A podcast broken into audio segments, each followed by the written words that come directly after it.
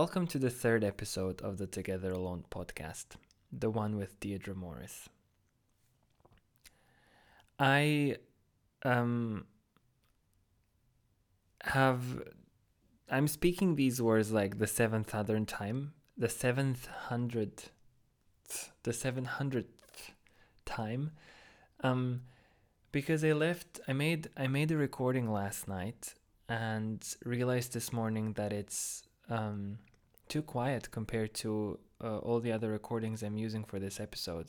Um, I left the recording level on low or too low and didn't see, or I guess, I mean, it's true, I didn't see the little, you know, mm, the sound of the metro in the background. I hear it and I'm getting distracted what did what I didn't see is the little spikes on the recording on the screen of the computer but I didn't register that as a thing. I just thought oh how curious that there's no spikes. Well no no now I know. I suppose the lesson I'm taking out of this is um, make more episodes. Uh, don't forget how to do the thing that you figured out how to do between the recording sessions. Um, anyway, so I'm gonna r- go through my notes from last night and try to tell you uh, everything that I thought yesterday was important to tell you. So, number one, I'm recording from home. Or no, this is a note number zero. um, note number zero, I'm recording from home. Um, I don't have a studio um, that will muffle the sounds from life. Um, bear with. I guess, I mean, oh, I don't know why I'm telling you this and why I'm worrying about it. But anyway, here it is. I'm recording from home. Uh, it's Tuesday, 11:32 in the morning. Uh, doubt that there's anybody at home to make noise, but there's always somebody at home to make noise, and I definitely don't have the thickest of walls. And also, there's the metro just behind my window. Not just behind, there's some trees in between the metro and me. But anyway, you get the gist. Um, so that's that. Um, low key, low key. Note number one travel. What was that about? So, yes, the recording that I made, the actual recording of the conversation that I made is made, um, was made um, um, using a different microphone than the one that I'm using now. I don't know if it makes a difference for you, but I was just gonna say it in case it does and somebody notices it. Um, you are in fact noticing something that is in fact a thing. The microphones used to make different recordings for different parts of this episode have been different um, or are different, I suppose. One the one thing that I didn't figure out yet is how to travel with equipment. Um, I tried traveling with equipment and I just got annoyed. Um, I just got annoyed carrying things around. Something that I'm working on or through, I suppose, is um, you know what is the precise balance of um, content and delivery and technology and precision and high techness. Um, you know, I actually don't know how to do any of this, but my excitement and desire to share knowledge is greater than my ability to be in charge of technological processes, I suppose. Um, anyway, we'll get there. Live, live and learn. All in, all is everything is all is happening. Everything is happening in real time which is anyway one of the interests here for this podcast. So there you go. Um, right. So talking about this podcast, great segue to uh, saying a few words about um, what this podcast is. Um, so this podcast and at least the future episodes that I'm planning, the near future episodes that I'm planning, the conversations are all going to be generally focused on creativity. Now, one thing that I suppose I would like to say is that um, this is not a how to podcast. So, the conversations and creativity are not uh, done in order to kind of unearth solutions like um, yeah uh, but rather to expose the process i i will be talking mostly to people who are makers but performers who are who are choreographers but dancers who are um, working with uh, making things but whose uh, primary concern. It's not even a, it's not even necessarily a matter of concern but like the primary working environment is the process is the negotiation um, is the nitty gritty of of putting things together time and again um, so um, and what i'm interested in i suppose is what i want to say. I'm interested in you know that the the the temporality of that process. I'm interested in the cyclical nature the coming back to the renegotiation and i will mostly be talking to people who have something or other uh, to do with exactly that. Um, and I um, will be using primarily the form of conversation to kind of, you know, document, I suppose. What I want to say with that is that, um, you know, this podcast is, in terms of conversation, it's not edited. Uh, my goal is not to deliver, um, again, some kind of an overview I would rather like to lead by example, um, uh, share a conversation, share a process with you, um, and hope that you know the process is gonna tell both you and me more than either of the speakers could say themselves. Um, if you see what I mean. Um, so really, this this podcast is not about how amazing each individual is, though they are. Don't get me wrong. I, I really celebrate the work of every person that I'm that I'm bringing on here. I suppose I should say, but that's you know that's that's essentially not the the kind of value the value system that I'm interested in. Interested in propagating.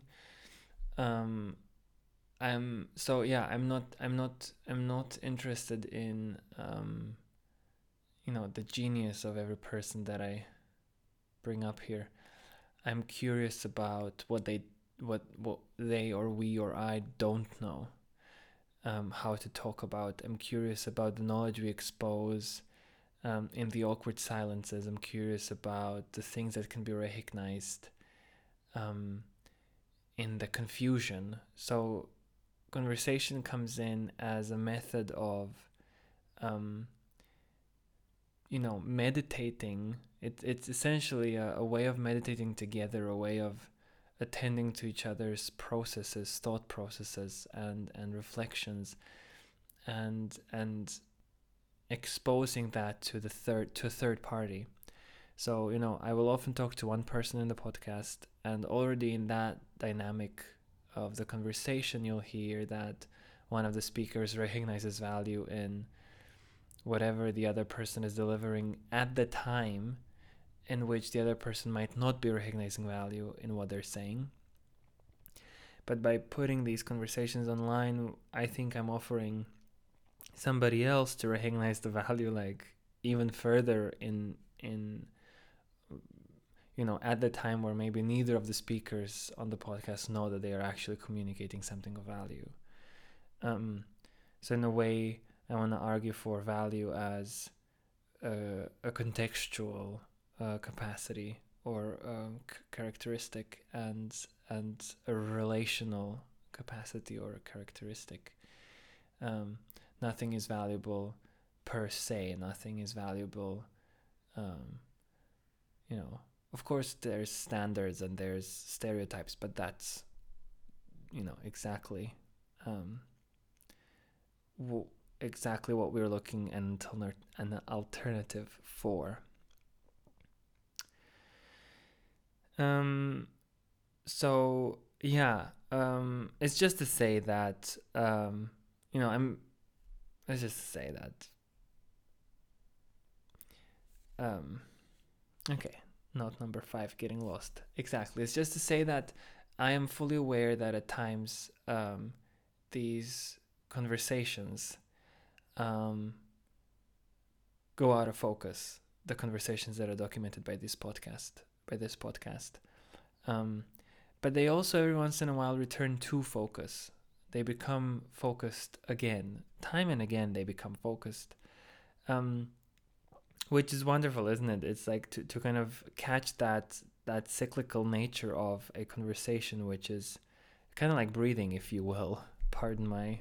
Uh, um, you know stereotypical or what you want to call it um, reference but as breathing is um, uh, you know an expansion and then and then a collapse or coming together of the of the tissue of the lung so a conversation between two people goes in and out of focus um, goes in and out of clarity especially those conversations that are explorative that that are you know not a reporting conversation but rather um, a connective conversation. That's that's something that I learned that I learned um, in the book called Many Love by Sophie by Sophie I think I'm pronouncing this badly. Lucido um, uh, Jonsen why do I want to read it in like bad Spanish and then horrible Swedish or Danish. Anyway, Sophie Lucido Johnson. Many Love, a book about polyamory. Um, she named for me um, the type of conversation that she thinks it's um, native to friendships, connected conversations where it's a, it, where essentially one person goes on a rant, then another person inspired by the by the first person's rant goes on a rant, and so forth. Um, Sophie argues that these conversations serve a really great purpose in a relationship with, because they are not there, because the um, the motivation of the speaker who is speaking in response to something that was said is not to fix anything, but rather to add, expand, to empathize with their own story. I think that's the great point that it's about empathy. It's about um, the weaving of empathetic chains, maybe. But essentially, it makes people feel uh, supposedly. Um, well, some people get frustrated in, in, in my experience, but most people seem to, especially when engaging in an emotional, connective, connective conversation, I suppose, with a friend. I'm speculating here but uh, people reportedly feel uh, good um, because they feel connected. So anyway, that's something that I that I am proposing. I suppose is a series of connective conversations on art and creativity and performing, and I, I want to share these, um, share these, and and open these conversations up to other listeners and. Um, you know, if uh, which brings me brings me to my last point. If these conversations, as you're listening to them, bring things up, um, feel free to respond, to send an email back, to write something down, to send a photo. To well, photos are hard because I thought like, oh, maybe you know, if you want to share some of your impressions. Uh, make an audio recording, send it to me, and I can feature it in the next episode um, and the next episode and the next episode, um, it would be quite fun to kind of uh, open these conversations up for further reflections, for further thoughts. So, yeah, that's my invitation to you. If if any of these conversations brings inspiring things up, um, document those if you feel comfortable.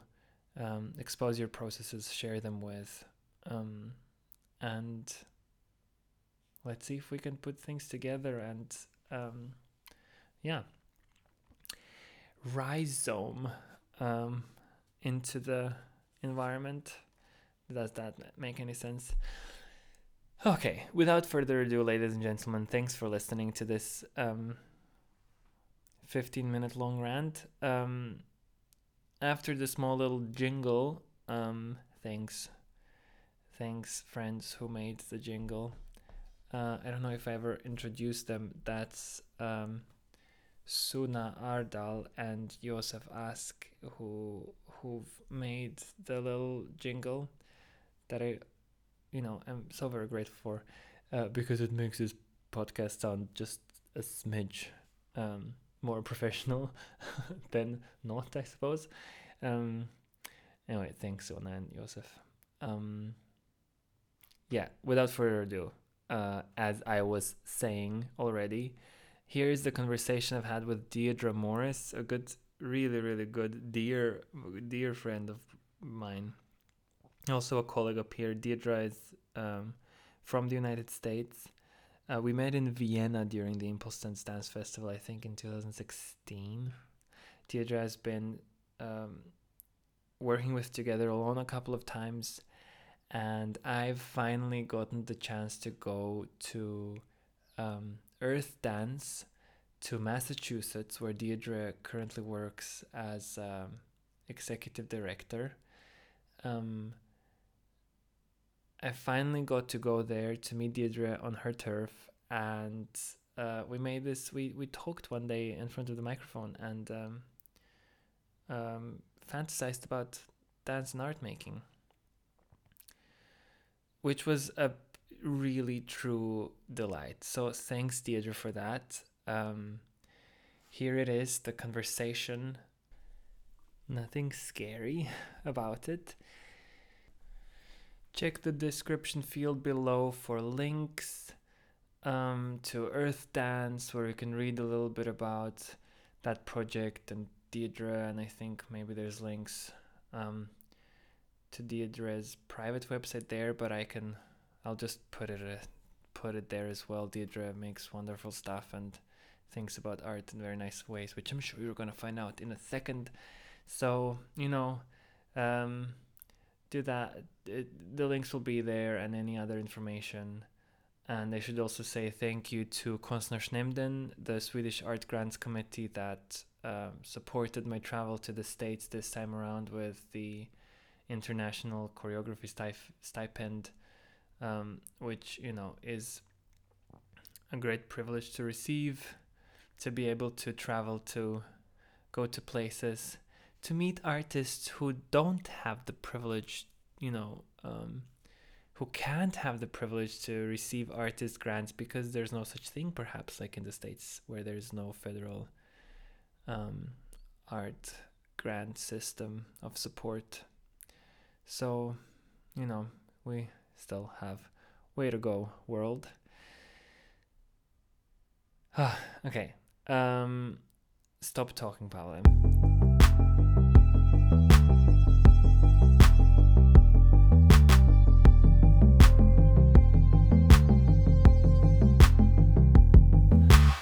love this little plate. Oh, it's a remote. Yeah. Oh, that's great. Yeah, you can you can mark, Mm. but I still haven't figured out Like Mark. like once you mark, what how where where does it get labeled? Oh yeah.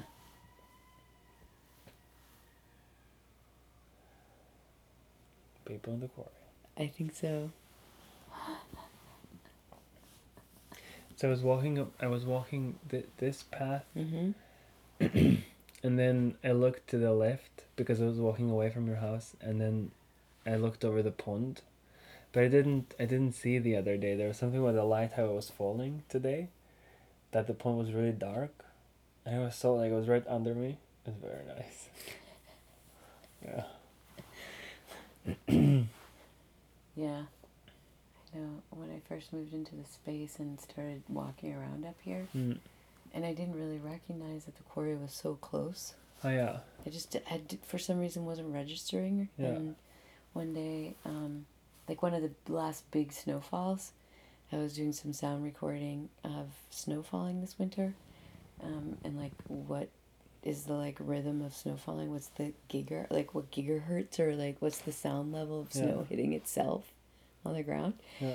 And I was doing some video, and as I was walking, I was like, "Oh my gosh, wow, the quarry is like so close." Yeah. Yeah. Yeah.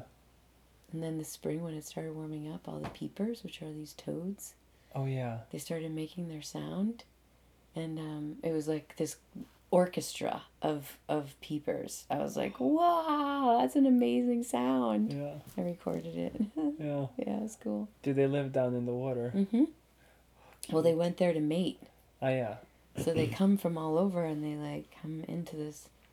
I think it's like what is it called a perennial? No, what is it when you go back to the place you were born? hmm Is that what it is? The March of the Penguins. No, it's like called the perennial. It's not perennial. Mm. That's a plant, right? Anyways, the animal goes back to the, the place it was born to breed, Yeah. and all the noise was the males, like Oh. looking for females. So there's a lot of humping going on in the pond. I went down and checked it out. Yeah. Yeah. Oh. It's a lot of frog humping. Yeah. Mhm. That's amazing. Yeah, I was thinking. Was it last winter? I was thinking when uh, everybody around me was allergic, and I was also being like with with my sinuses. Um, and then there was I think three, really like a, a concentration of three days at one particular tree, and I didn't really figure out last year which tree it was. I was gonna try to catch it this year they just released all the are they spores the the Pollen? part pollen Yeah. and and there was a really light breeze and it was just this like it was like swimming in the sea like uh, it, it was like diving and all the fish so it was just this like the air was filled with this like sparkly material and it was so thick and moving kind of slowly through the air Mm. and I was like, good for you, trees. Like, you're out there getting laid, and we're like walking through that and like in celebrating and being like, Yeah. um, yeah, no. That's what they do, right? yeah, In in the cottonwoods in the in New Mexico in this in the spring and summer, they release it's usually June. They release their little cotton balls, mm, you know, like little spores of cotton, mm, and they're like they're seeds with like cotton like and they float like like little creatures in Yeah. the water, you know? Have you ever yeah, seen yeah. those little like what's the word I'm looking for? Uh, another time I'm looking for words. Anyways, they're re- it's really beautiful because they just drift with the mm. breeze. Like the ones from the flower from the maslachak. What is that flower? The yellow flower that goes white and has this, and then you can blow into it and Yes. it goes like Yeah, kind of like a dandelion. dandelion. Yeah, kind of like the white puff, Yeah. but a little bit bigger. Yeah. Um, Yeah. and um, and then the the air just turns like you have all these like drifting white, and it reminded me when you just said that about like the school of fish Yeah. Yeah. Yeah. because they're all like kind of grouped together or drifting Yeah, in the yeah. air. Yeah. It seems like a wave of ocean Yeah. water. Yeah. Yeah. yeah. Mm. Yeah. So I was thinking now that we are talking about trees and stuff and nature, I'm thinking about this what I tried to describe the other day of of um, the sensation of slowing down, but also the downward direction of um, the downward the downward direction. Slowing down downward direction what was that? Um so i was think i was looking at a tree and i was thinking also of old furniture and how and the effect that it has on me. And i was thinking of the of, of meeting either trees or the furniture how i was uh, meeting it tactile tac- tactilely? Sure. um and by that i both mean like touching it and and and tracing it and and squeezing it sometimes. Especially a desk i like to s- squeeze the desk around its edges. And because some some wood feels almost like it gives. Hmm. um and yet you can't really see that it moved at all um but i also think how i see them and and then the and then the photons that have bounced against the surface and went through my eye lens and eventually triggered my brain and the brain made the picture and so I see them I also think that as tactile information Mm-hmm. when I see them and and when I when I take the time to meet um, this sensation I feel like I've I'm being like I'm al- almost like I'm yeah I feel like I'm going down. And it's almost like now I'm thinking both of like dust sedimenting but also also like the bottom of the ocean when when the materials are sedimenting. And that that diving is also like you the, the deeper you dive the, the more pressure you're surrounded with. So there's something about that kind of pressure and slowness and you can't make quick moves or like there's something about time how um it seems like if i call my everyday relationship to the world newtonian i feel like i can make a decision and i can execute it at the same time. Let's say. I don't know if i'm describing this well but when i go down it's almost as if like i'm going to make a decision now but the execution is going to happen with a 10 second delay or like 20 second delay there's almost like a, a yeah there's a different density to the experience Wait, what makes it a different density? What did I miss? so i'm trying to describe when i meet my examples are tree and a desk but when i meet the world uh, at um, via the sensation that the world gives me so tactile tac- when when the I'm working- material. yeah Okay. and I feel like I'm. I, it feels like I go down somewhere in Like a my experience. Like there's a sensation of a downward direction, Okay. and then there's a sensation of time. And I wanted to say that it feels like time slows down, Mm-hmm. but it's it's more like times go time goes out of sync. And and then I thought of that that sensation of being underwater where the sound travels at a different speed than what you can see maybe or like you hear a boom and then you turn and then you hear a Mm-hmm. like so Mm. there's there's something about that and like from the moment I arrived here and at this um, place um, I really felt like oh I, I could I could really open up to that to that question of what what is what what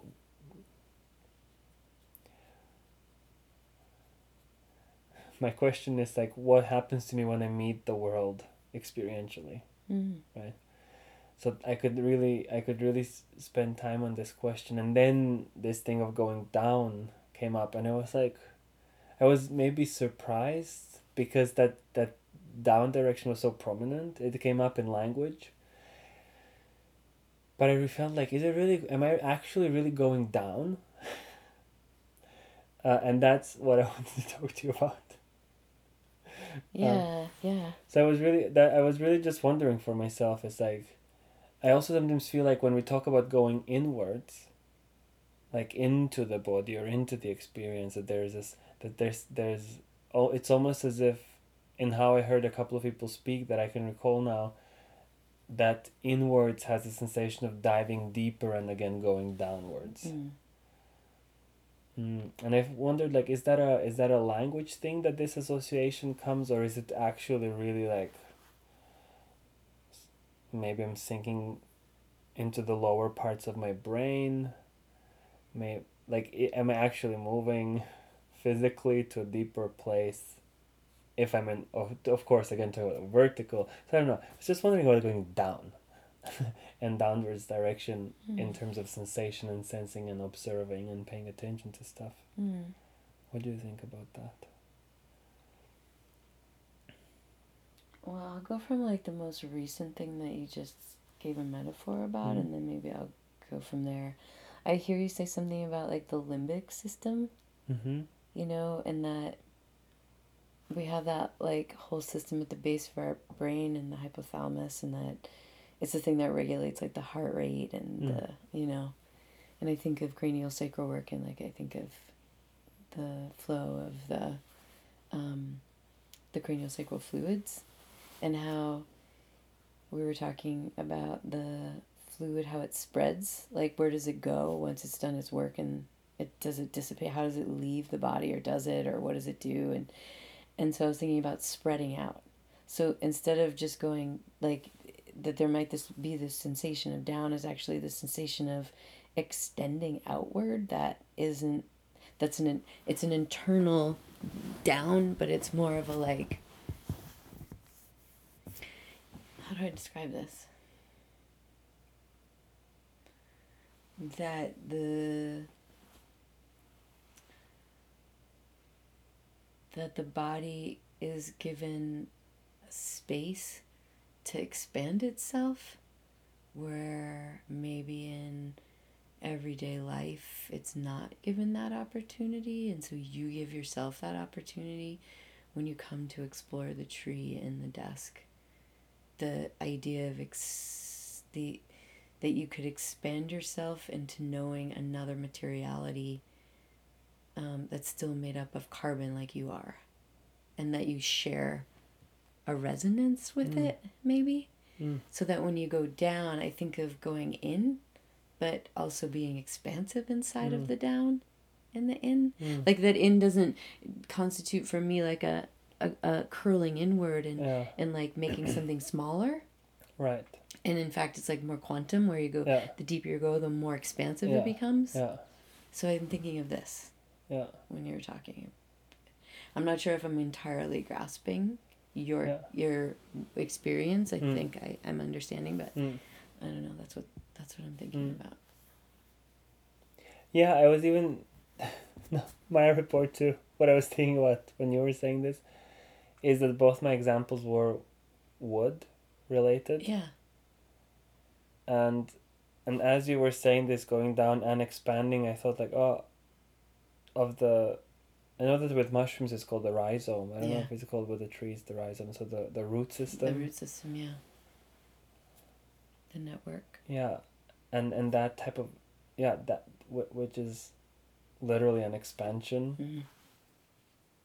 Which, you know, if I if I for example now imagine a metal, I kind of feel like with metal I go.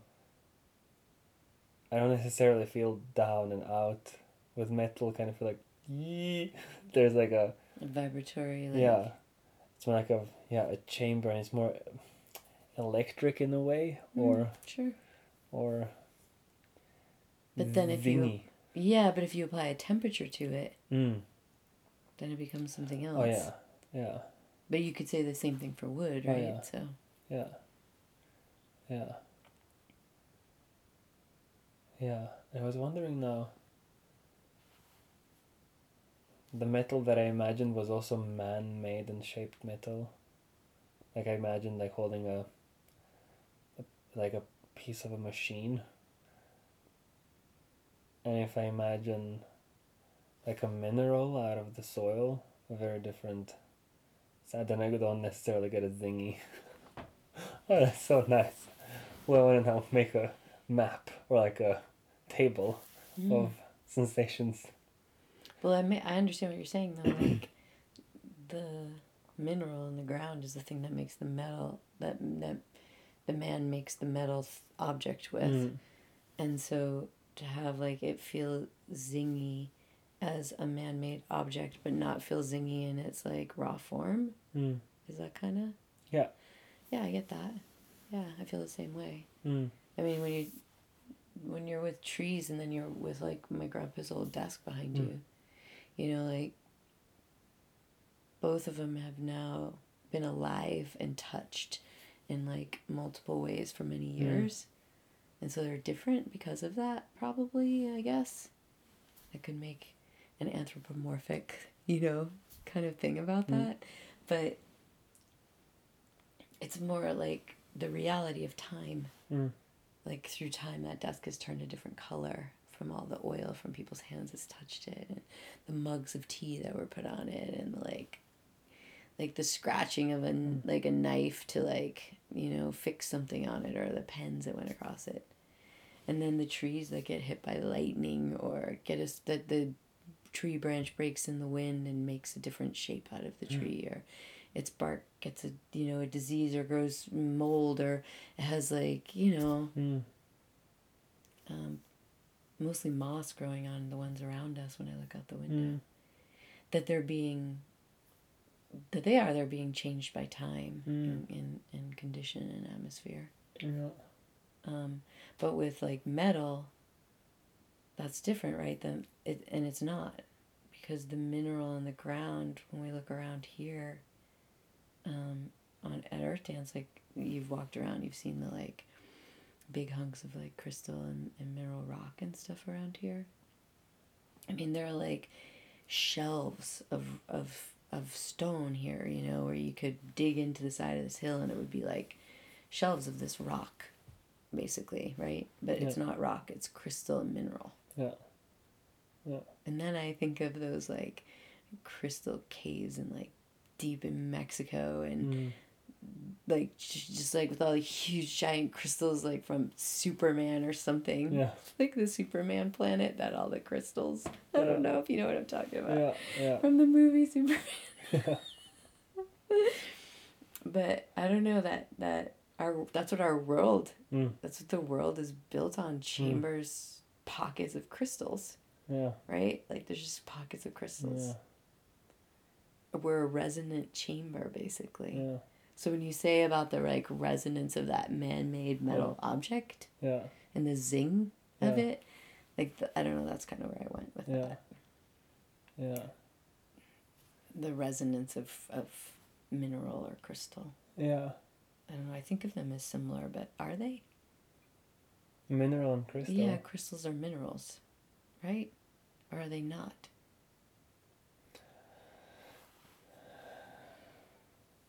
Well, I think aren't they part of the same family I of- think I mean I I think I remember that a mineral like it's it it depend like that depending on how a mineral is sed- sedimented there's something with time and sedimentation and pressure yeah that makes it a crystal yeah yeah okay yeah i think so and something that I've studied. I mean, it's really interesting. You'll see this a lot in, I guess, like basic studies. But the mineral kingdom isn't. It doesn't need anything from anybody. mm.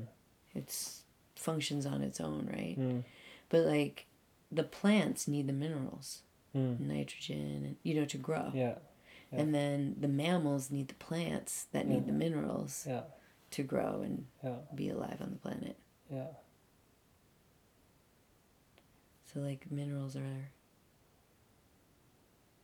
a kingdom that doesn't need anything else. yeah yeah Like it's a perfect kingdom.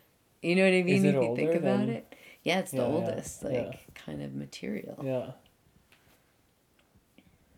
the yeah. material of stars of stardust yeah. and yeah and i was reading recently or i don't know where it came up was i reading about it about the the like for example in the human body the particular balances of different minerals how it's about like 0.0001 whatever that would be in percent difference can make all the difference like that amount of mineral more or less can have a humongous effect and that i find really fascinating that um, because when you think of like what seven bil- six seven billion people eight billion people on the planet not quite. I think it's almost there though. um, and that mm, th- it's the system's working like to that degree you know? And of course there's there's uh, of course there's variations and of course there's many effects of those variations and some make some people more maybe sensitive others makes less sensitive and the extreme of that can e- express societally as like disease or impediments or but it's still like even with those margins like the the the species like and is still functioning. That I find like that it's such a small balance and That mammals are still surviving? yeah. Or I mean humans? humans. Yeah. but also like mammals and plant i mean like the whole system in general it's like when you when i learn about how how minute the or like how precise the system is Mm-hmm. and you're also like talking about medicine is so messy like Mm-hmm. it's not like it was like oh precise so will stay within the margin. No it goes like this this precise margin works but we'll have everything anyway. Like um it's a nice metaphor i find. If only yeah if only like i immediately think then of social margins that then within what's what's physically possible the social margin does goes and says like and this is normal and this is not normal now like it does put that border between normal and ab- ab- abnormal i know that in croatian you can say abnormal outside of norm like i've even Outside of norm, yeah. I, I don't know. I feel like there's like. Uh, um, Hmm.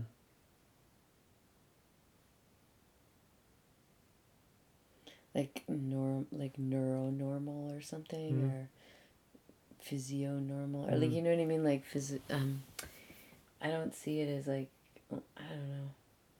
I've kind of stepped away from um, binaries in a way. Yeah. In that sense of something being normal or not because I don't know what normal really means. Right. Yeah. Like who well, who decides what normal is? Is that like a pH balance of like you know is that a health thing? Is that Yeah. a yeah because it's going to be different for everybody. Yeah. If there's 8 million, billion, excuse Yeah. me, almost people on Yeah. the planet, yeah there's 8 billion versions of what normal could be, Yeah. really. Like, I think if you're talking about health and well being, we could talk about normal, I guess. But. I guess it's just the field. but i find like even in I, I wonder like even something like health how social cultural it is that definition Yeah. Because I want I, I imagine that health has something to do with being able to engage in labor. Um, Yeah. and and when I think of yeah the the, the n- n- nature and variation then something like normal makes no sense. Like because how can something be not normal? Um, there's only maybe variation and difference and um, It's interesting to think of it as being able to do labor. I mean, of course, then I talk about the West, but Well, then you have to talk about culturally, like, what's the labor? yeah, So, yeah, and I don't know. Different societies feel like labor is a different thing, you know? yeah, yeah, And also, you really, I mean, for me, it's also, when I think of health, I also think of like quality of life, right? yeah, Not just the, the quality of the health of the body, but the quality of the life that's being lived inside the body. Because there's, health doesn't just talk about physical health, right? It talks right, about emotional, yeah, mental, spiritual, Yeah. psychological health, I guess. yeah, And I think that that's something we kind of come up against in our society that causes problems when we talk about normal or healthy. Is I think what what you might be talking about when you say normal or healthy, and what I think is normal and Mm. healthy. And what I'm talking about is definitely like all of those categories Yeah. together. yeah, And for others, it's like just physical health. yeah, And I'm like, how can you think that physical health is not affected by mental health? yeah, You know, or Yeah. emotional health yeah, that completely affects physical health. yeah, I mean, there's lots of studies on it, but yeah, aside from all that, I mean, you just live in a body, and can't you see Yeah. when you're not happy what happens with your physical Yeah. health yeah, for long periods of time? yeah, I don't know. yeah, But then I go back to that, and I'm like, actually, a lot of people don't experience their bodies that way. Mm. And then we're back to that whole experiential embodiment Mm. thing. yeah, yeah. So, I'm thinking now about, um. So just before you returned us to experiential and embodied. I was I was thinking still within like if the margin of normal is moves depending on when and where Mm-hmm. I I'm I, I kind of thought like oh and um I thought who the healer and who the artist is also like moves around with that margin. And then and then as you returned us back to embodiment I I I, I thought how I, how I was gonna I was gonna ask a question about creativity. But really when I think of embodiment I don't know how to how to think creativity outside of concern for well-being um, and social awareness and and study. Uh, so I was gonna ask you your, about your experience about that because where I come from, I hear a, a lot a lot of, especially this thing that was going on about the last couple of days, like high art. Where does high art begin, and and and how my experience of living or understanding something about the world of high art in Europe is that it really claims that it's not about health, well-being, spirituality, psychology, unless it's fashionable in brackets. But um, because of really yeah, I find like uh, yeah that it's very. And if somebody kind of goes there, they break the rules, and then they're like enfant terrible, who's but but look at like Dana Michaels like Michaels or Dana then am I, mm, Michel. Michel Dana Michel I, I think so. it's Michel right I think it's so. French yeah I think so. okay I never knew if it was Michael or Michaels or F- Michel I wasn't quite sure so I heard both Dana Michael and Dana Michel. I have to Yeah. um okay so anyways like that's exactly what she does Mm. or they do I'm not sure if they're they Hmm. Um, I don't remember hearing their, their pronoun choices. But, anyways, I've heard Dana talk about their work not being political, Hmm. but that it just sort of happened because that was what was going on. And Hmm. the moment that they were making the work was what their body was just involved in Yeah. was a politics of history and culture and Yeah. That it wasn't it wasn't separable Yeah. from what was being created. But does that mean it's not high art just because it's about the body and the politics of having a body? Yeah. Uh, uh, that was just one thing I was thinking about. And I think I was thinking about that because you were just saying about how Europe was all, but I've I saw a standing ovation Hmm. for that piece, Mm. like multiple times. Hmm. The yellow towel, I saw it twice, and um, both times in two different places. Once in Germany and once in Vienna, Mm-hmm. and it was like people were just like, Mm. "Whoa!" It was packed. Hmm. People loved it. I think they did because there was a huge buzz in the room after the performance where we were talking to each other Mm. about it, and everybody was like, Hmm. you know, you could just feel the energy, like, oh my Mm. gosh, my consciousness got just got shifted, or Yeah. I just got a new perspective, or Yeah. something happened, you know. Yeah. And then I looked around and I was like, wow, this is like all pretty much white affluent people, and there's this black woman Yeah. talking about being black, Yeah. and I was like, whoa, what's up? Yeah. and that it, it- i don't know like is that not I, I don't know i thought that that was pretty like political socio-political art in a lot Yeah. of ways right Yeah. and i think that that's the thing i've seen people like the most in europe Yeah. when i've gone there Yeah. it's what they liked about my work Hmm. but i don't you know what i mean it's interesting when i think of creativity and i think of like whatever you're talking about when you speak about high art Hmm.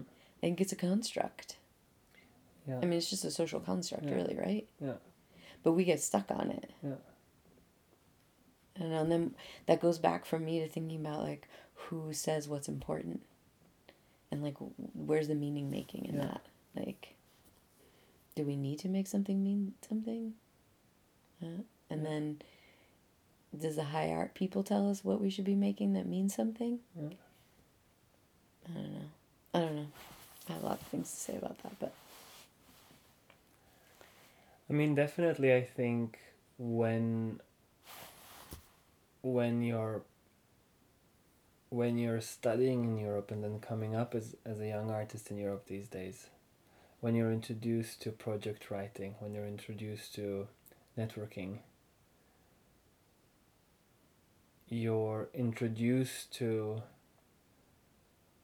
um, a methodology of paying attention to what's out there, what's being seen right now, and how to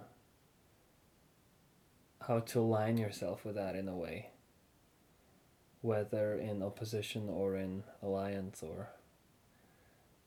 And then the trend moves, and then a lot. I see like quite a lot of people move with the trends, especially those who kind of succeed in long term funding or, or ma- ma- maintaining long term access to long term funding. And it's a dubious relationship that I, it's not really like I'm yeah it's not really clear to me and I'm trying to understand it. mm. Um, are you talking about like what's popular? Or I what I don't know. sells at that don't know. time? Like that it's I- a time I thing re- too? Well, I, I, I, I know that I will hear, I, I know that I will be told that something's, let's say, popular. But I don't know if that actually is what's actually selling the tickets. Right? That part is not clear to me. I only know the advice. I only know the like there's a bunch of people we trust who tell like as philosophers and programmers and people like artistic directors and you know if you overhear them saying or see their program you go like oh that's what's that's what's going on now and this is the ratio like this is how many colorful performances this is how many black and white like monochrome shows this is how many how much uh, minimalism how much drama and etc etc Yeah, no, I, I And understand what you're of- saying. yeah. Yeah. I saw that a lot at Yeah. Impulse yeah The like trend of, yeah yeah of what was happening in European contemporary Yeah. dance. and somebody like Dana Michel, let's say for now, um, for me is an example of of for somebody who didn't make their work in Europe to begin with, and comes over and comes over with a with a kind of. I when I saw, I saw the yellow towel and I really felt like this person has worked has has listened to something that was clear to her and has found a way to manifest it by this and that mean and then given a whole bunch of factors this came on stage in Europe and and we see it because it's a little bit unlike the rest of what we see. Um and and it's interesting that I just to me it's interesting that just I think yesterday day before I saw that she just had her first if I understood it correctly she just had her first premiere in Belgium of a production that was produced in Belgium or as a co-production I'm not sure but it seems like the premiere is in Belgium. Which I see as as I'm really happy for her in terms of and I'm happy for all of us who will get to see this work. But I also see, I also see the the European production system, you know, being alert, recognizing something, and then bringing it closer and, and swallowing it up, and then it will benefit as well, which. You know, if there's consequences to that that expand what's possible on European stages and within the European production system, great but if it's only swallowing pro- for profit, I don't know if this is advisable Mm. as far as I'm concerned. But what I am happy is to see that type of attention that Dana brought up in, in the yellow towel, which I don't think a lot of people manage or know how to do in Europe these days. Um, and as somebody like as, as i'm as i'm coming into also making and as i'm com- coming to recognize like in my old works i realized like oh i managed some stuff that i i didn't know that i was doing. I was kind of lucky that i was stubborn and naive enough and the combination of that protected some environment so that something could come through. But i find now like there's an opportunity for me to get more intentional in that process which is how i started thinking about this thing of going down and meeting the world at a tactile place. So that's how that thing weaves in and why i was asking you about your experience with um, yeah meeting the world and and finding ways for yourself to um, see that those deep kind of impressions actually get to like cycle all the way out into the world right see what i mean Yeah, I do. I do. Hmm. I um I feel like my my practices of of walking in the woods and the trees and how that's showing up in what I'm making right now.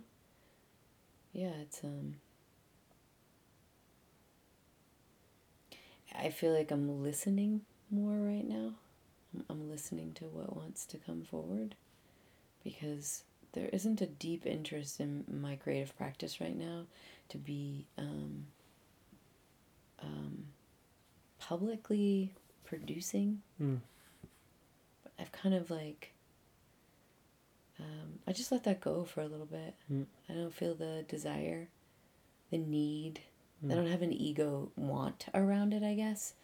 I'm more interested now in like what what practices I've had, what practices I'm developed, I've developed, and what practices I'm continuing to grow, um, and how they produce um, healing Mm-hmm.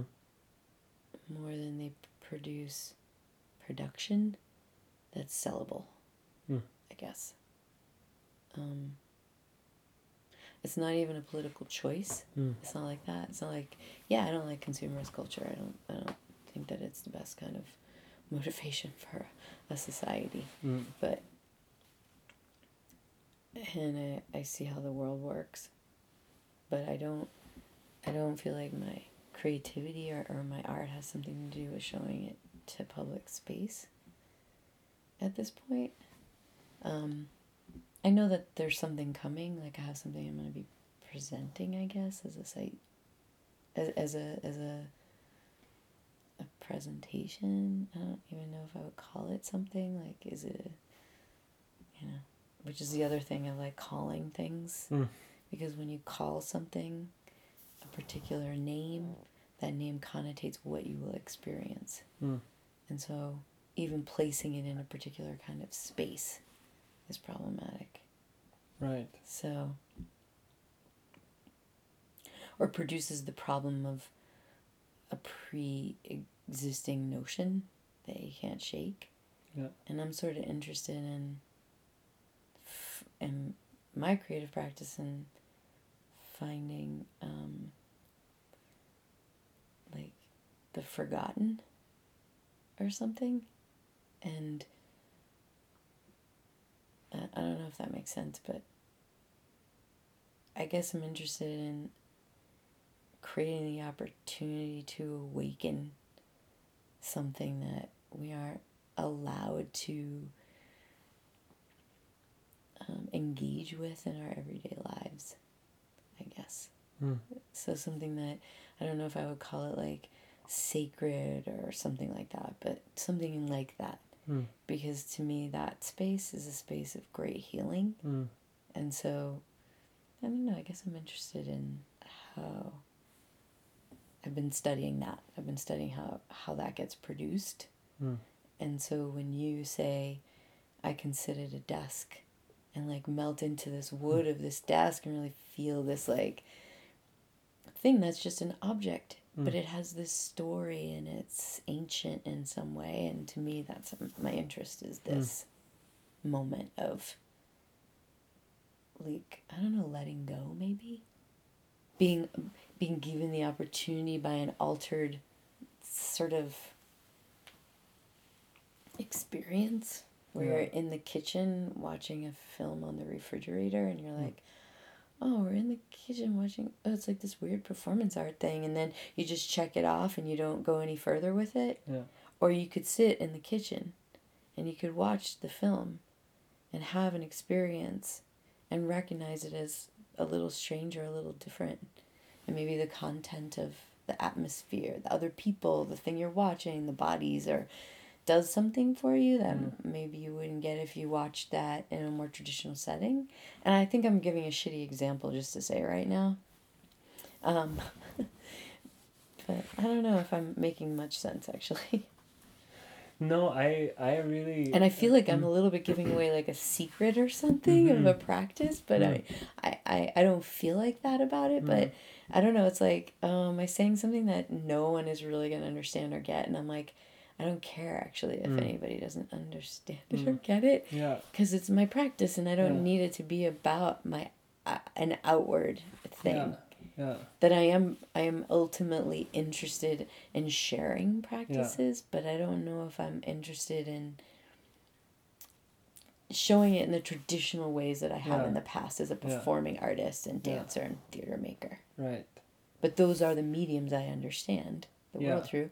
But I also do film work and sound and take Mm. pictures and I like to draw and you know what I mean. There's I'm I'm a multimedia artist for Yeah. sure, you know, but Yeah. I don't I don't know that I would call myself anything else at this point but an artist. I'm a creative being. yeah I don't even know if I would use the word artist. yeah I just feel like I'm a creative being interested in exploring the world in that expansive um, quantum space yeah. Yeah. where if you can expand your consciousness enough to recognize y- you change your whole perspective of, of life and the world. Yeah. And i think that's a creative space. Yeah. I think that's what creative space maybe is for me. Hmm. is the moment of mm. oh look at that. I hadn't thought about i hadn't known that i could see something from this perspective. Mm. and that never gets old. Yeah. Yeah thank you for saying that. Yeah. Yeah I mean oh I'd like to say a couple of things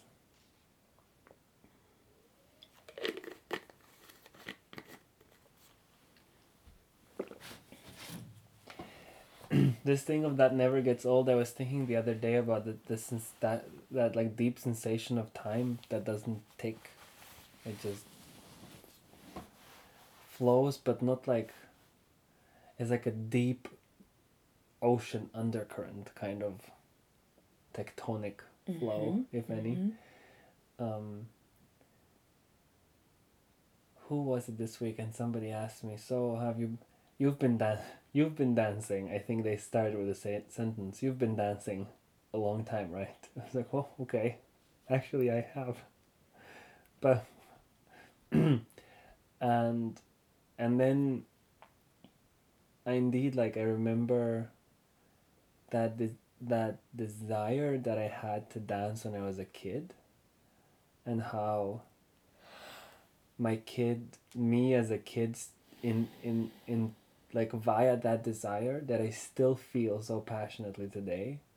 I feel so proximal to that little being. And time feels like no time has passed at all. Um, and yeah and and and the only thing that has changed is where i am wh- wh- where do i feel allowed to actually chase that desire and and it used to be show dancing on tv was the best. Then it couldn't have been television anymore. It had to be the theater because the theater was really and then and then after theater it had to be school and then it had to be even nerdier school. And then it had to be like an even nerdier school where i had more time to do to mm-hmm. pay attention to less for more time to pay attention even less um, but kind of feel that like more things are becoming relevant through that smaller lens and that's Mm. something that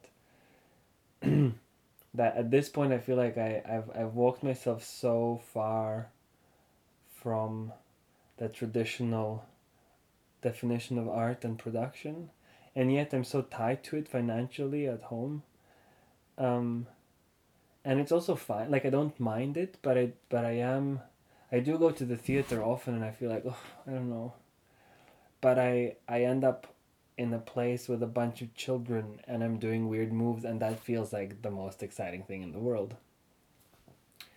Um, and so I was wondering also about that in that discovery. um, it feels like that I'm actually like as time passes and I'm growing older, I'm coming closer to that initial idea that I think I had of artistry, which for me really relates. I'm reading this Earthsea Chronicle, and it really relates to this wandering wizard kind of archetype. Um, the person whose sole purpose on this earth is to to take the world in and to try to understand it in different ways. Um, and sometimes you which I really see with, with the characters that meet the wizard. Some characters meet the wizard where they have exactly the question that the wizard can answer. And there's like four words make a question one words make the answer and both of them come out like oh my god this everything makes sense. But a lot of people meet the wizards and they're like this person is sitting in a corner mumbling to themselves and looking at dust.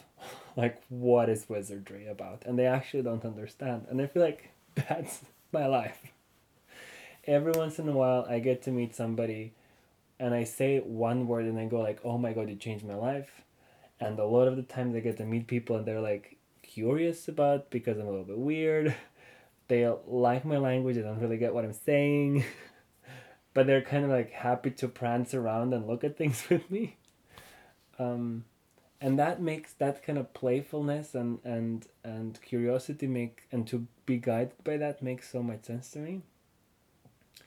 And if I get to like in that experience through relationship with people, like sensitize my environment to the world i think that's a, a gift that i can share with people and i see that in general people are happy to be sensitized and be reminded of like oh i can taste the flavor of this and actually enjoy it you know i can look at this tree and stay here for five minutes and have a good time. Um, and that's what moves me in my work i think. That see, see seeing seeing seeing somebody else feel joy. That's what i find interesting is that i heard this is another thing now it comes up like how people go like oh you're doing artists or whatever, why are we paying for us whatever that thing like oh artists but i've never felt artistry as something that i do just for myself except that I really have to do it for myself. It's this like conundrum, a, a contradiction. And the more, and it's also it's the queer, queer theory. I find like this thing like express yourself, and where that I felt like I mean express yourself is weird to me, but but find the way to express as an utter, as in manifest the thing that you're really interested in. It draws people people's attention either and i don't know what it is. Is it the focus or the amount of information that you can or the space that you can hold with your Mhm. interest? But it's i find it capturing and when i see somebody really interested like a nerd like who can tell me a whole bunch of stuff about something that i don't know what it is i get so moved. Like and and to meet people at that place of deep interest and sensation of joy that comes out of that. Yeah what am i saying? Is that i'm happy to talk about this because i find it's it's a kind of i think in, in my trying to understand what it what is interesting about artistry and creativity for me today is really not what i see the definition of artist Hmm. mean to culture at large i don't know how to express that Yeah. and so sometimes I can feel like I can feel uh, like even shy or shamed. You know, like especially this thing with high art. This is where I come back to it. Where high art, I find like maybe like it's, I don't know, also a business, and I'm I'm, I can do business, but I'm not really like it doesn't really keep my attention. Business. Uh, so I instead try to talk to people about the the awe. And I have met so many people who shamed me for that, who were like, "Oh, you should, you should, like, don't be so naive. That's not what art is about, you know." And I was like, "Oh, okay." So I learned to be like, hold my back up straight and like, um, Well, why would we want to do something that doesn't have wonder? You know what I mean? yeah, That sounds like a boring ass practice. Like, you know what I'm saying? Yeah. Yeah. yeah, That's why I'm. I feel like that's what creativity for me is all Mm. about. I mean, I turn over a rock as I walked down this path the other day, Mm. and I was like, "Whoa, man, that was a big old millipede." And then there's like the little trail it left on the ground, and from all of its many little feet, and like I'm looking at it, and I'm like, "Whoa, that is so cool." I wish I could like do a, a rubbing on a piece of paper with it or something, yeah. and like, and then I'm like, "Oh yeah," and then like it just folds, yeah, like, and then all of a sudden, 10 minutes has gone by, and all I'm still doing is standing there with the rock turned up. yeah, I'm holding it still, having an entire journey. yeah, And it's because there's so much wonder in the world. And what's the point of living life if, I don't know, if, if you, if you, if you, I don't know, I want that. Mm. I'm not. I, I don't want to make it sound like little or naive or, or because it's also like a big thing to me. Mm. I don't know. Mm. That somebody would want to like tamp that down in Mm. somebody else. yeah, The interest in joy or wonder or awe. yeah, Um, and I don't know. And that I think that there isn't any, like, I, I, I also don't have any judgment about it either. Like, I go to see theater and dance and yeah, performance and art shows and opera or whatever. and I don't always see something that I I think it's like, oh my god, it's so fantastic. Mm. It's more the moments that I get to see like somebody like really loved what they did or Mm. they like spontaneously, you know, have joy show up on their face or I felt so connected because I was like, oh my god, that's so humanity right there. Yeah. I'm seeing vulnerability or I, I don't know. That I feel connected. yeah, Um, because there's been a discovery made, yeah, I guess. yeah, Uh, and the discovery could be many things. Yeah. Millions of things, actually. yeah. I don't know how I can describe that better. Um, I don't know, you're making me think of something that's hard for me to say in words. Mm. Um, just on the edge of it, it's like.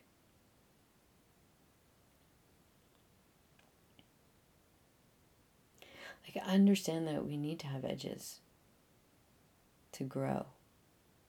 Like, you need to come up against the edge of something, Mm. right? Yeah. Before you know that you've reached the edge of it. And you feel like a resistance, a tension, like you feel how you're, you know, you're at the edge of it. I I think of that. Um, what's that series of movies? Mockingjay, the about the With Jennifer Lawrence. yeah, and they have all the like um, the games that they play, but the games look like a real world, but it's actually like this like not like it's like a space that has parameters around Yeah. it, but you won't know it until you hit the wall. Yeah. But it's invisible. Oh. you know, until you come up against Yeah. it. It's like a laser field of Oh. sky or something like this. I don't know. Okay. Know. It's kind of like coming up against something that you didn't know existed. Yeah. And when you do, you're like, oh, Yeah. oh, I need to. What's the shape of Yeah. this? Is there Yeah. any other edge to it? Is it just Yeah. this like big thing that I can I push through it? Does it Yeah. have resistance? Does it is it hard? Is it and the qualities of our the quality of like a, a space of not knowing Yeah. something Yeah. and choosing oh yeah i could choose to like go into this not known this not known place Mm. and un- and maybe i'll uncover some un- uncover something Yeah. do i want to spend my time doing that right now Yeah. Is that the space of that i want to move into Yeah. or how do i ex- just i don't even know how to describe this thing i'm trying to describe like like I, I don't mean to sound lazy or something but it's like been there done that like Mm. i actually don't need to explore all of the edges that i come up against i only want to explore the ones that are helping me to grow Yeah. to evolve i Yeah. guess maybe Yeah. and when i'm and in my creative practice those are the places that i'm the most vulnerable and uncomfortable those are the places that i want to explore but then if i don't present it in some way to be reflected back to me Yeah. is it still am i still able to grow Yeah. i guess that's the, the place i'm inside of right now Mm. Yeah. as a uh, artist or creative practitioner Yeah. that makes things that like am I um not like I don't know how to say that without it sounding like I don't know obnoxious or lazy or something like like uh am I ha- um give me one second it's almost there like am I taking the opportunity away for other people to like see the world through my lens by not presenting things publicly is something I went through for a little while. Yeah.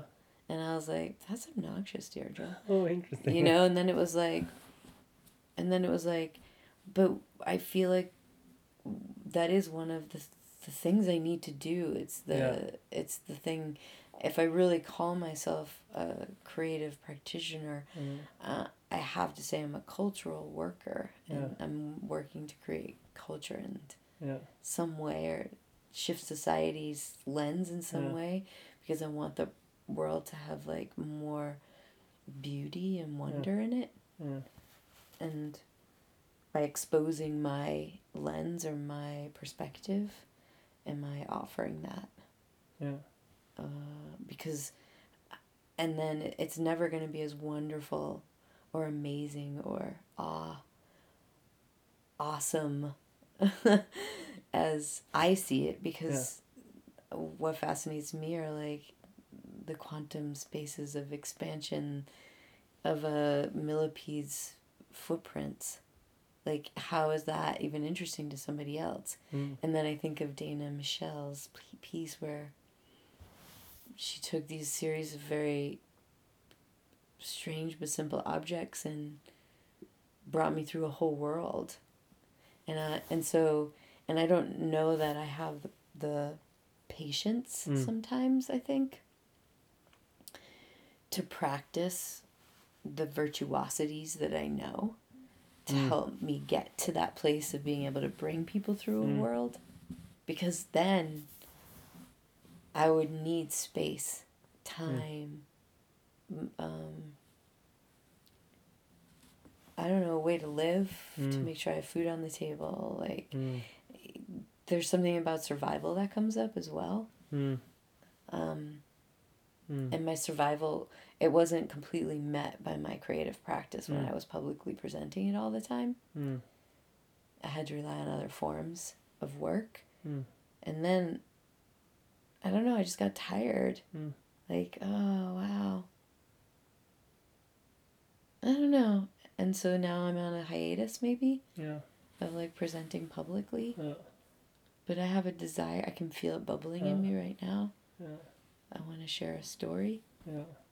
I'm just trying to figure out how to do it. Yeah. I just went all over the place, but maybe you followed me a little bit. Oh, totally. Oh, okay, good. I don't think I ever lost you. Oh, great. Yeah.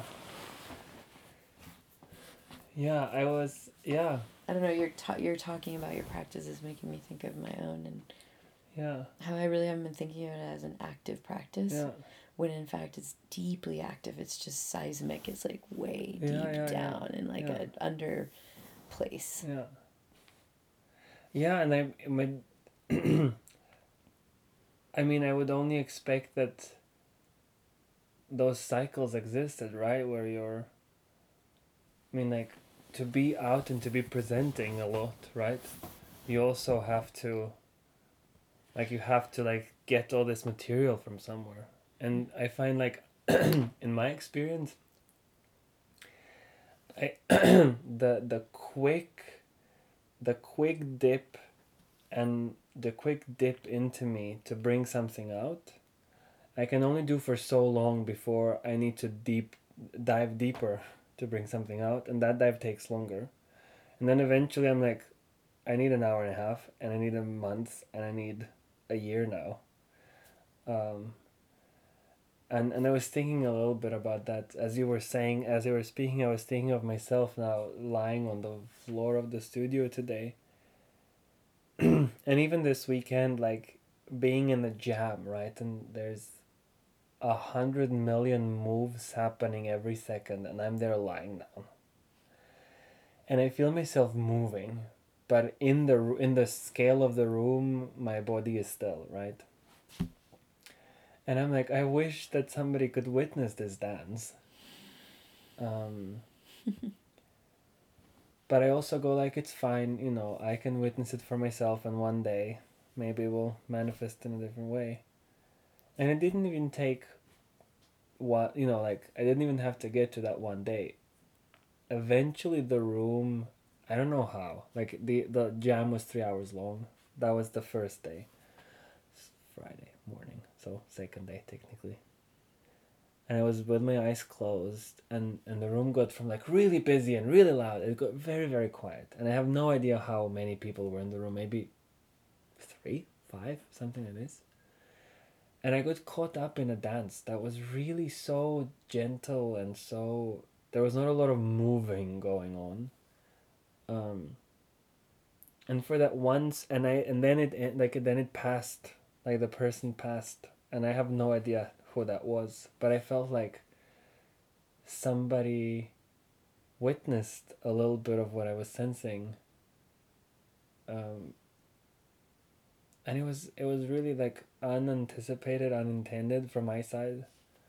And I kind of gave up on something. I was like, this is never gonna be a part of this space that is so busy and um, exciting and vibrant and beautiful and and and there was space for that Mm. and I find like in the overall general kind of reflection, you know, I'm sure there were more more than that one space for those things, but they also in the speed of it all don't get to like even I um when I describe the weekend I first say so many other things before I get to say that oh also that thing happened. And so like that cycle of quietness like it's it's longer and Mm. Not slower, it just takes a different amount of time to kind of reveal Mhm, itself again. mhm, mhm. Or it takes a different circumstance in which to become visible. Yeah. And so with that in mind there was another thing that I was thinking as you were as you were talking about as you were describing like the the the telling of your story, I got this strong sensation of um yes you can choose like what is that what is the primary? And and i remember this one time when the primary was we're going on tour uh proscenium stage the theater the size of 80 to 250 people up to 30 minutes not less than 20 and i was like okay. So i assumed that. And and then i made something that kind of acknowledge that framework and then worked within it to do something else. Uh, and that was fun. But it's only as fun as. And then what I find myself re- what I find myself now is that sometimes like this drawing that I showed you today of, of the line on a on a pink background with a little bit of dirt. So I, I find myself like I that that frames something that I don't know how to show in a theater. But even even that drawing that I managed to make that is in my iPad, I don't know how to show it anywhere else than in one-on-one con- basically showing it to somebody I care for and getting acknowledged for that thing. Um, like I don't know how that thing ends up on a wall of a gallery where somebody will see it or something like that. You know, like it's Totally. it's these interesting things like how how to engage with the environments that already exist.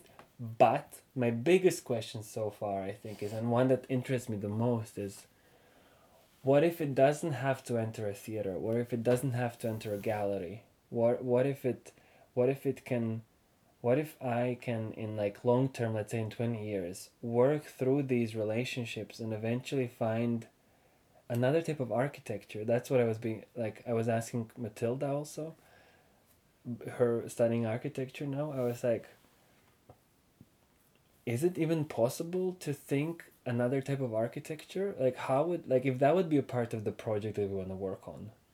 Does that mean we would have to get a grant to raise a building, or like I don't well, how do you think that? And and what would that mean socially? What would that mean? In terms of behavior, like everybody tells you, like oh, but people know how to behave in the gallery. How do we behave in a space that we didn't even build yet? you know, like and communicate and and that's it was interesting to me today when you brought up these the, the temples and, and the sizes of temples and the vi- that, that vibrant space of a temple in India and you and I I realized like it's just that like it's a I know what a church is you know? I know what a um I know what a church as an object of touristic admiration is, a church as an object of artistic admiration is. From my mom, I know what it means to, and my grandmother, I know what it means to enter a church um, with a sense of humbleness and and uh, and a feeling of connectedness.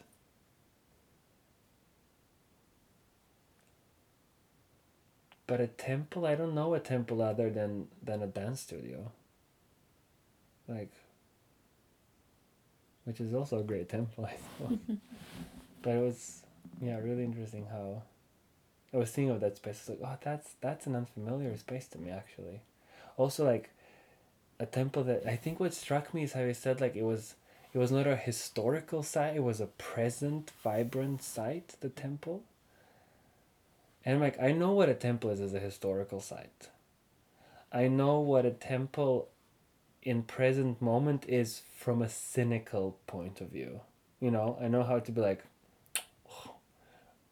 what people believe you know, like I know how to be cynical towards that, but because so many people around me are. But that quiet space of admiration and how to how to share that with people, not cynically, but as a as a as like oh. Yeah i've only managed that in and with friends. I mean in the dance studio and of course i mean like friendship is definitely a place that is that i've met people for real and lovers i suppose. Mm-hmm. Relationship in my family.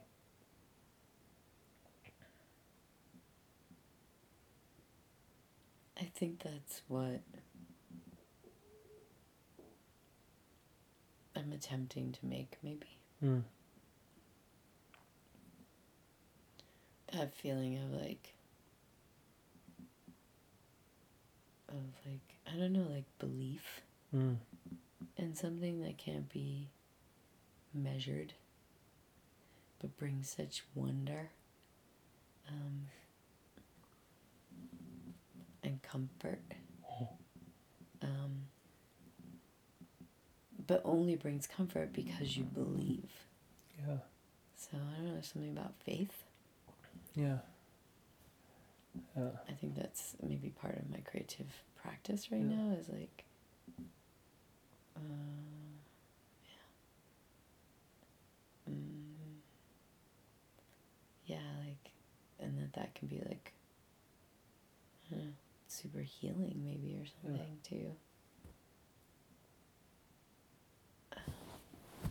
Know you're just talking about a bunch of things and I was just listening, but something came up there in the end that makes sense to me.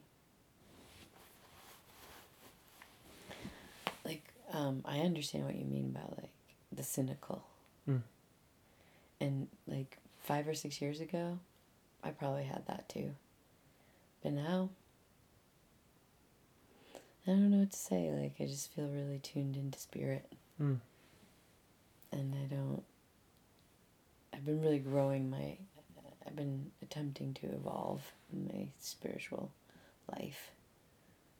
And whatever that is, or looks like, or Yeah. means. Yeah.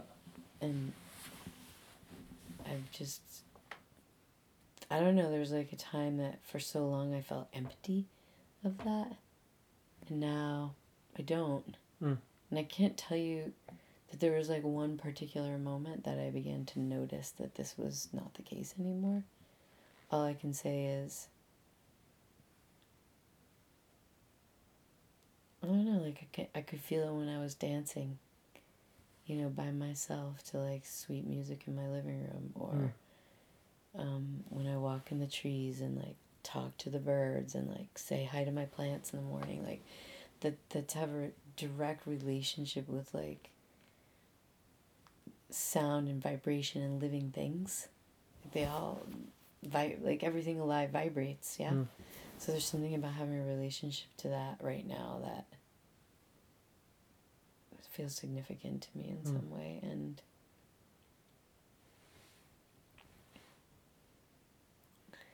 and it's like uh, growing something Yeah. for me. Yeah. And I want to share that. Mm. And I also recognize that maybe it's not shareable. Mm. Like, I- like I said, like I don't know how to share. I don't know how to like tell the story. Like I have all these practices that I've studied for years, and I have a lot of virtuosity in some areas, as an as a like actor, theater performer, you know, like Mm, whatever, mm. like the different mediums that we that Yeah. we study and train and practice in and Yeah. develop, and and when it comes right down to it, I just kind of want to make a shadow puppet show, or Yeah. you know, like Yeah. Yeah. uh, light and sound, and Yeah. And that the body's involved, but just not in the same kind of way that Yeah. it's been involved in the past, Yeah. where it was about seeking to look at the body and Yeah. see it as a thing Yeah. with multiple with multiplicities and identities, and now it's not about that for me. It's like the body has become Yeah.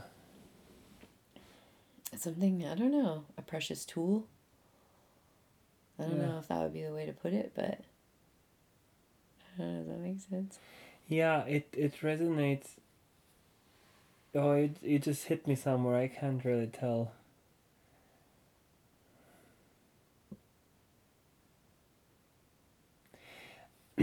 what if I say like this? Oh, it's almost as if like for a whole while I thought if it's a matter of experience, then I might as like it's only reasonable that I use that I'm seen experiencing to talk about experience. So I dance in front of people. But recently I started seeing like a part of my experience actually communicates better if I write it into a poem. Mm. And sometimes me being in front of people is distracting. Like it Mhm. doesn't actually do it. Exactly. The medium changes, you know, Yeah.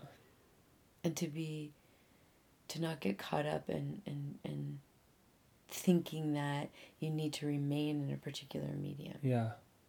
to me that's creative practice it's not just about yeah i'm a trained dancer i'm a trained actor i got trained in how to do photography Yeah. i got trained to play instruments like you know there's like i have all this training right Yeah. circus arts like but that was all to get me to a place where I could recognize that what I what I wanted to do w- was basically never going to be the same thing. Mm.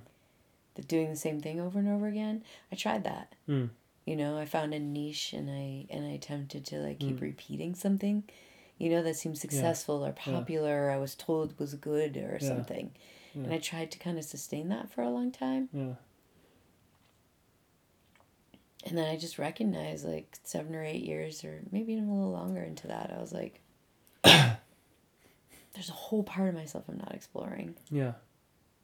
of creativity, like that I'm not even tapping into. Yeah. Like, I'm using like this much of my creative brain, Yeah, you yeah. know, and I want to use all this, Yeah, you know, or yeah. something. Yeah. Does that make sense? Yeah, yeah, totally.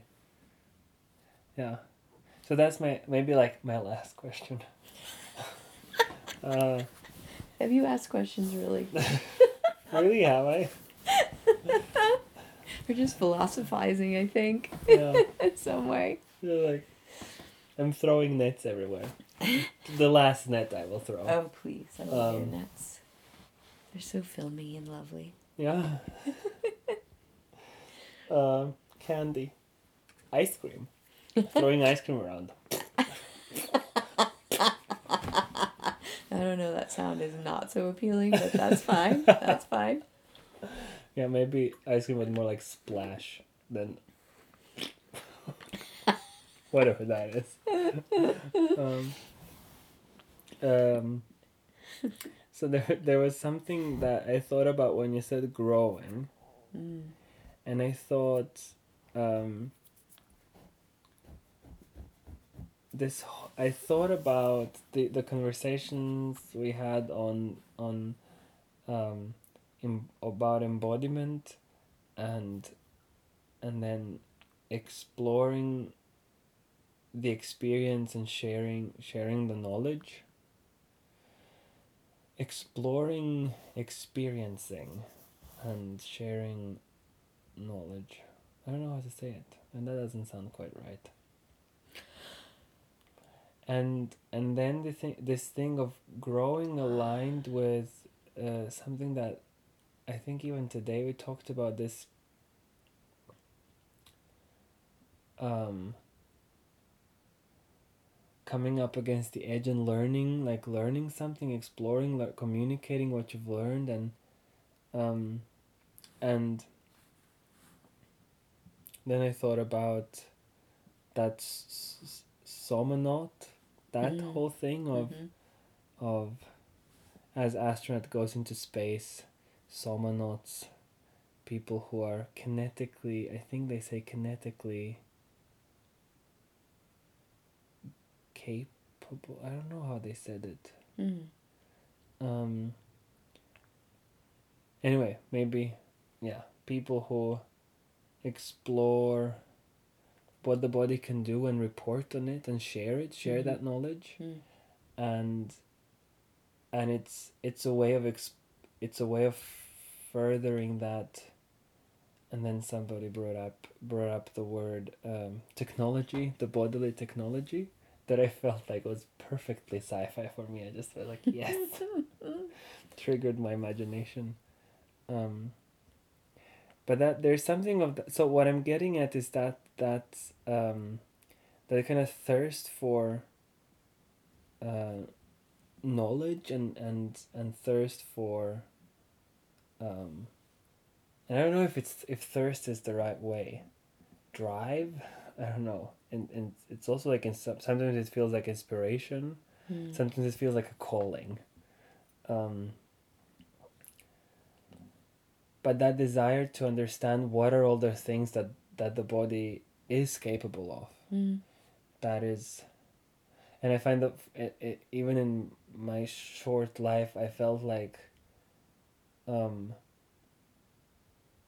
like there there's there's so many things that i can and it so there's so many things that i can experience that i don't know how to explain and and that's something as i'm saying it i i realize i hear people say that a lot i don't know how to explain this there are no words for this um uh I don't know how to put it in words. Like these are all the ways that I, I can remember this hearing this sentence. Even today, collecting the, the writings for the somatic notebook, I got two emails and people that's what people wrote that I don't they were like I was trying to put something into words that I don't know if I can put into words yet or if I will ever be able to, but I tried. Um, and I got I got very moved and excited and inspired um witness like and, and I got honored to witness people try to figure out how to communicate what then they they know what they figured out through their bodies what they learned from their physical experiences and I got so humbled by that by the opportunity and i'm sure many opportunities out there but this is like a yet another opportunity where people come together to share what they know and they want to see it in others that others are also like looking out there and or in in out or in Mm. Yeah so i just wanted to hear your thoughts on that because that's i don't know i i think like it it's also just like it's something that i hear you kind of brush against brush upon Mm. uh, and i'm very curious about it because i think it is something that i'm also like only recently i started hearing myself actually actually be able to talk about this but i think it's one of the things that i always felt when I, even when i was a kid that that something that i want to do more than anything in the world is like look over the edge of the known and be like oh it's very dark in here. Bye. And i go like i just i just want to be out there and meet the world and even if i think like there might be a scary spider somewhere out there but i'll i'll do it anyway. Like i'll meet the spider i'll scream a little bit and then gently i don't know find my way around that obstacle. Spider spiders can be scary. Yeah. So I wondered if um, I just saw my own reflection in the Hmm. glass for a second, and I was like, "Whoa, who is that?" Um, I just wonder if like the the like, is there an interest in like hearing about the felt sensation? Because you know, I I tried for or didn't try. I did for a while. Like speak to people through my felt sensations, and people would always get so frustrated with me. You know, mm-hmm. like I don't want to hear about your emotions. oh And I was oh. like, oh, I'm not talking about my emotions. I'm talking about how I feel. yeah Yeah, I don't want to hear how you feel. You know, and I'm like, oh, interesting, because how I feel is who I am. yeah Like that I'm warm right now is how I Yeah. feel. yeah and they're like, oh, you know, like that yeah moment of like a light bulb of like recognizing this like avoidance of the body yeah in general language. yeah And um, so when I have a conversation with somebody and they say things like that, and I just said it to you, like, I don't know how to explain this or I don't know how to share this with you. Or, and I, I say to them, I'm like, well, what does it feel like? You know, Mm. not like, does it make you have emotions like sadness or happiness, but Yeah. what does it feel like? Is it warm? Is it sit somewhere in your body in particular? Like, and then the conversation, it gets really interesting mm. because it's like, oh, what kind of bubbles up from like my belly and, Mm. and it gets real warm in my chest and actually I kind of feel a little flush sometimes, you know, and I'm like, Mm. you know, like Yeah, that's yeah, how yeah. you feel, like your body is telling you something, and you can choose to listen to it.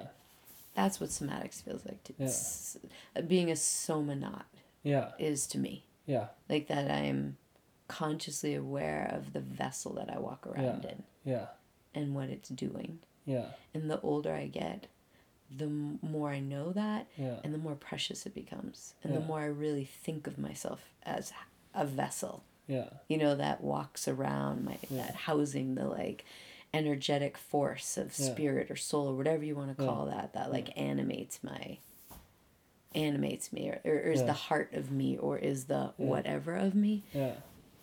but that I've been given the opportunity to live on this planet in this flesh experience, this dense materiality. Yeah. And I have to move through and understand this dense materiality, you know, to evolve my soul, Right. to evolve myself. If I really want to, like, I have to press through this dense Yeah. material Yeah. that is my body Yeah. and how I experience the world. Yeah. And the more I understand that, Yeah. the the the tinier everything becomes.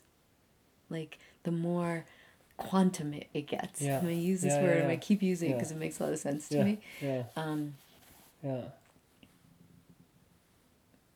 like the more um, I dive, Yeah. like that the more I I learn, the less I know. Like Yeah, this phrase, yeah. Yeah. So the more I can speak to my felt sensation Yeah.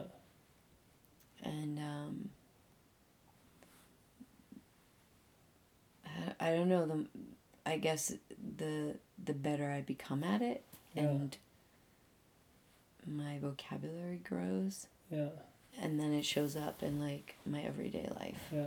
I think that that's kind of being for me and like even my work environment right now I find that speaking to how I'm feeling Mm.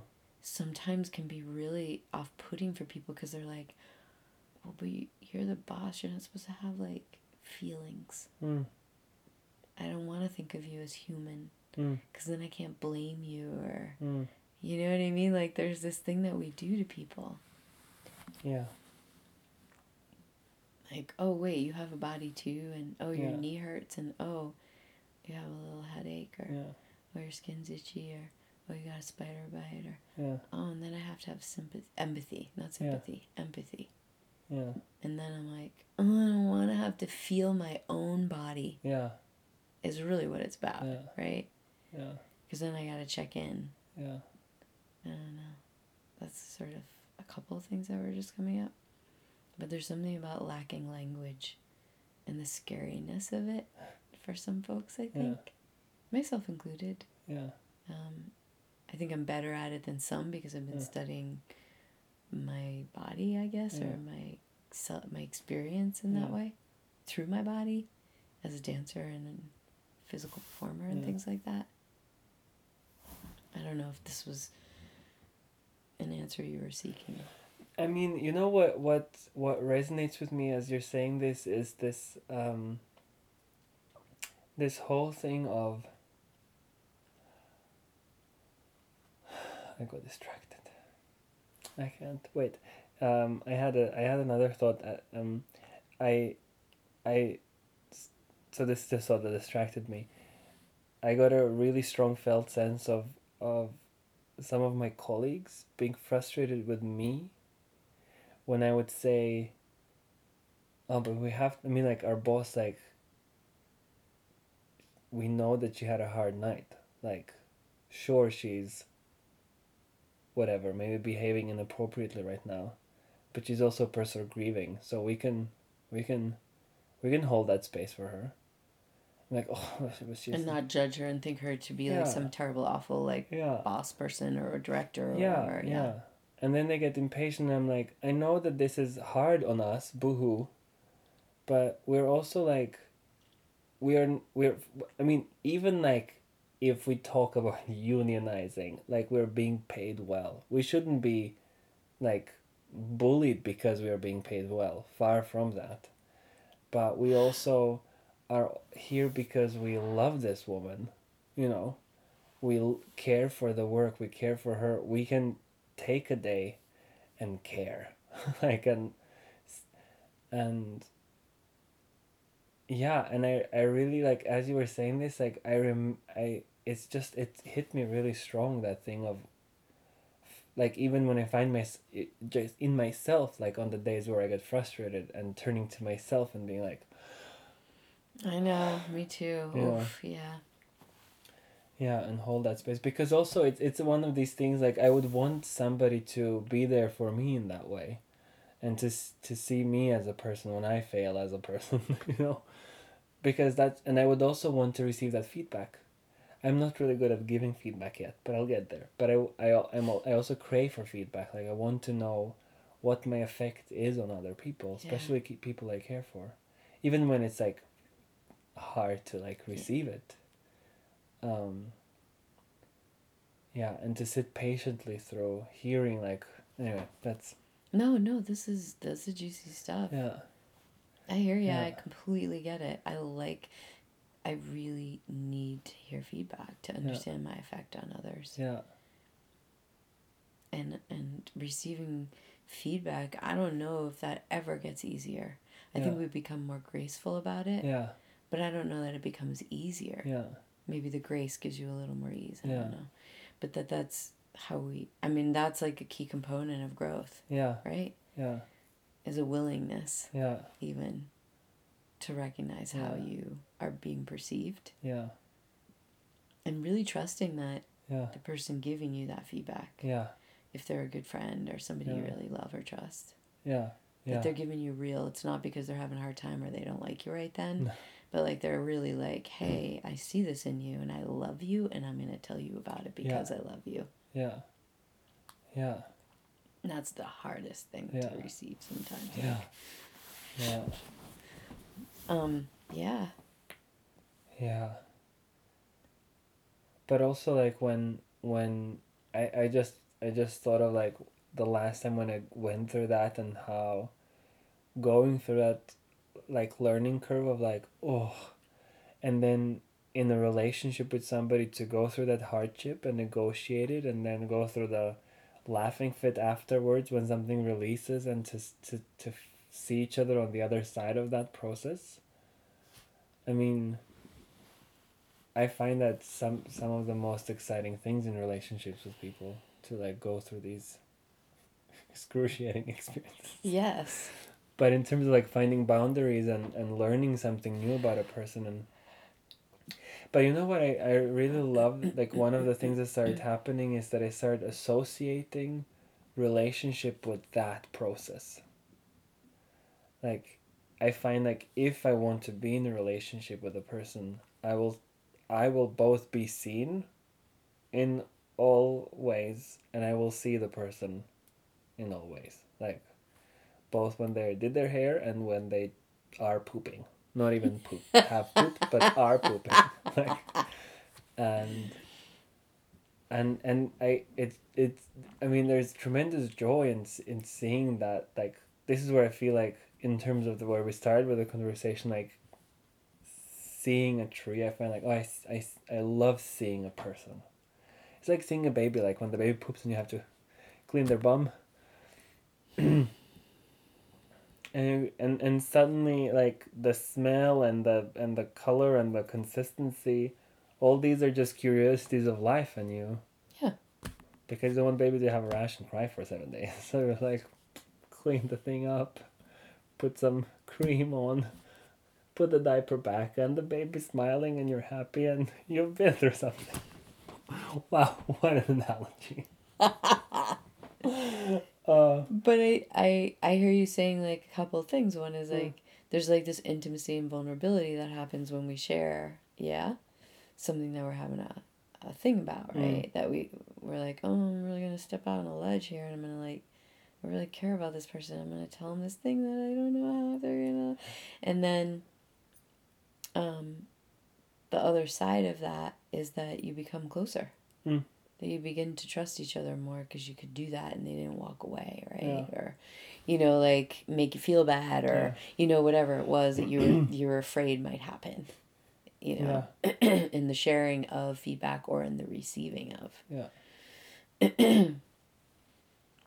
Um, but yeah, I get you. You have to, yeah, you, and and the and I get it. Like, shit doesn't have to always just be smelly and gross.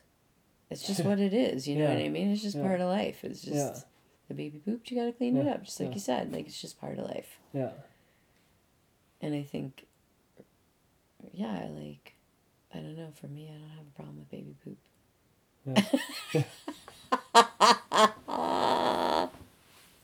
like I said before, Yeah. like messy Yeah, is yeah. not Yeah. something that that really scares me or intimidates me. Like Yeah. I'm all right with that. Yeah. What I'm not okay with is when it is couched in some kind of manipulative, Yeah. like, you know, kind of. Unfortunately, I think I've had some more of that happen than I um, would care to admit. But I also recognize that um, there's like a hardiness that grows from that. I don't know if that's a, a resiliency, Mm-hmm. you know, Mm. that it gets easier, like I said before, whether it's through grace or time or knowledge or. Yeah, yeah. Uh-huh. Yeah. Uh-huh. But I like your metaphor actually. That's kind of funny. I like it. Oh. No, shall we end there on Baby poop. yeah? Great. Great. yeah, thank you. You're welcome. Thank you.